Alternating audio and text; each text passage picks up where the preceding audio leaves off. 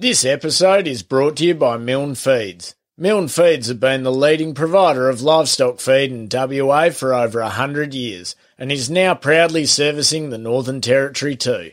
Their early weaner product is a nutritionally balanced pellet for feeding to pastoral calves and young weaners and has been developed with their high fibre technology to reduce the risk of acidosis. Milne Feeds also have a range of products available for beef and dairy cattle, sheep and horses. Find out more at milne.com.au.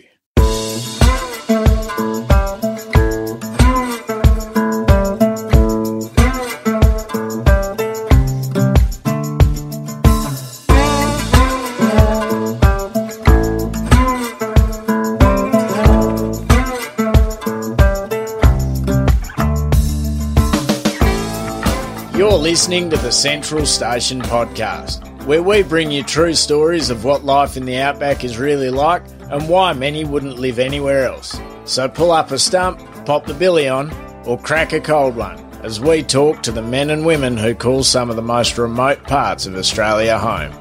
This podcast is brought to you by Ariat Australia, the perfect choice for the tough jobs. Ariat boots and clothing work hard, look good, and are so comfortable there's never a need to slow down. Visit ariat.com.au today.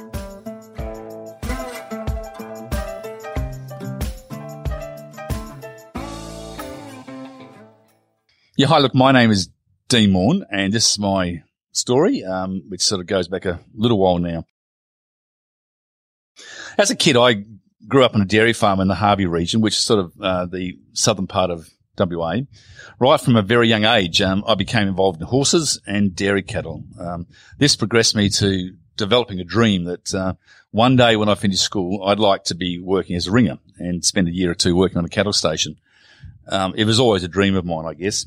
Unfortunately, in my final year of school, my father, who was a polocrosse player, had a near fatal horse accident, um, which meant that as the eldest child, um, I had to take an active role in the farm as well as completing school. Um, so I was sort of milking full full time studying and so forth. The end the end result at the end of that um, year was that my dream to work on a cattle station would not and did not happen. Uh, I basically took a different path. I went to uni, did an ag science degree while still involved with the farm and my horses, and I never ventured north at all. By the time I'd, I'd finished uni, I'd met a lovely lady.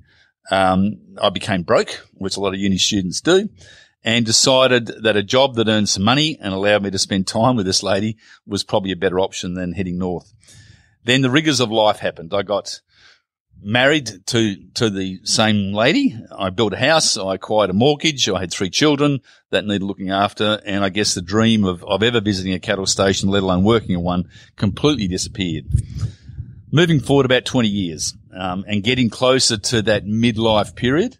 The thought of mustering cattle started to come back. Um, a close friend of mine was killed in a car accident, and and uh, I guess in my mid forties, I decided that I needed to do what I'd wanted to do some almost 30 years earlier, and that is go and sit on a horse and muster some cattle and experience life up in the north.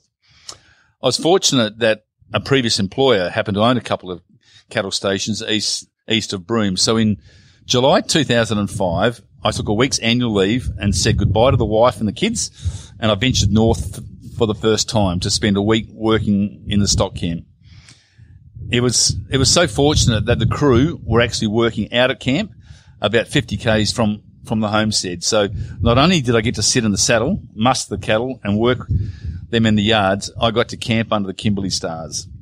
Um, it had taken me a long time to get up north and onto to a cattle station, but I loved it. I will never forget the day I was driving back to, to the homestead. I, I stopped, I turned off the Toyota and I just soaked in the silence of the Kimberleys. Um, no noise except for a few bellowing cattle and some birds. To me, this is one of the magical experiences of being up in the Kimberleys. I worked with a stock crew of seven. So there was two females and five males, all aged between 18 and 25. They were a great team and I could see that they all, all knew that if they were to get the job done, they needed to work together as a team. If the person at the crush didn't have the cattle and could see that there were a few issues in the back backyards, they would run out and lend a hand. I was so impressed the way that the seven young people, remember at that stage, I'm in my forties by now, um, could put aside any d- differences that they may have and lend each other support to get the job done. I simply had, I was simply amazed at how much a group of young people could achieve. No doubt the manager and others had their work to do and receive recognition for it.